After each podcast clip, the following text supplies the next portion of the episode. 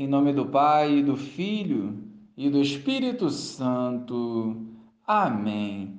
Bom dia, Jesus. Fortalece-nos pela unção do Espírito Santo e nos encoraje a viver a verdade hoje e sempre.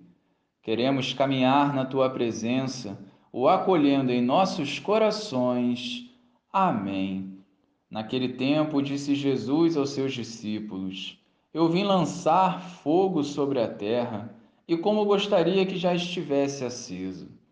Devo receber um batismo, e como estou ansioso até que isto se cumpra. Vós pensais que eu vim trazer a paz sobre a terra? Pelo contrário, eu vos digo, vim trazer divisão.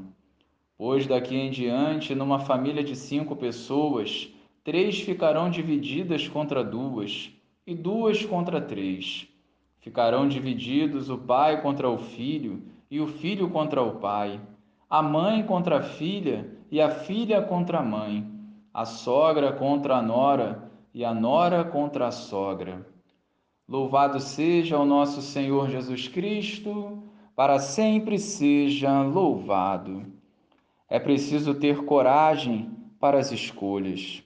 E uma vez que as nossas decisões sejam de acordo com a vontade do Senhor, grandes tribulações nos aguardam, inclusive divisões, especialmente pela falta de compreensão do outro a respeito da nossa adesão ao plano de vida do Senhor.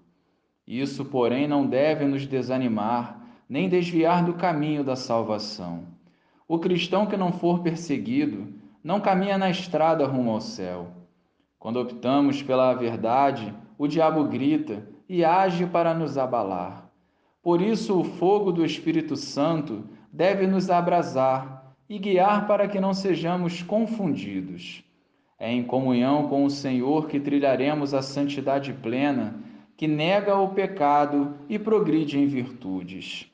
A luta faz parte da vida de um bom cristão que combate pela fé e persevera mesmo diante das aflições e adversidades da vida. Jesus foi rejeitado porque nós não seríamos.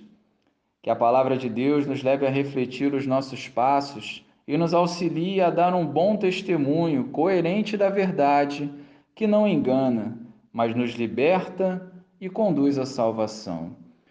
Glória ao Pai, ao Filho e ao Espírito Santo como era no princípio, agora e sempre. Amém.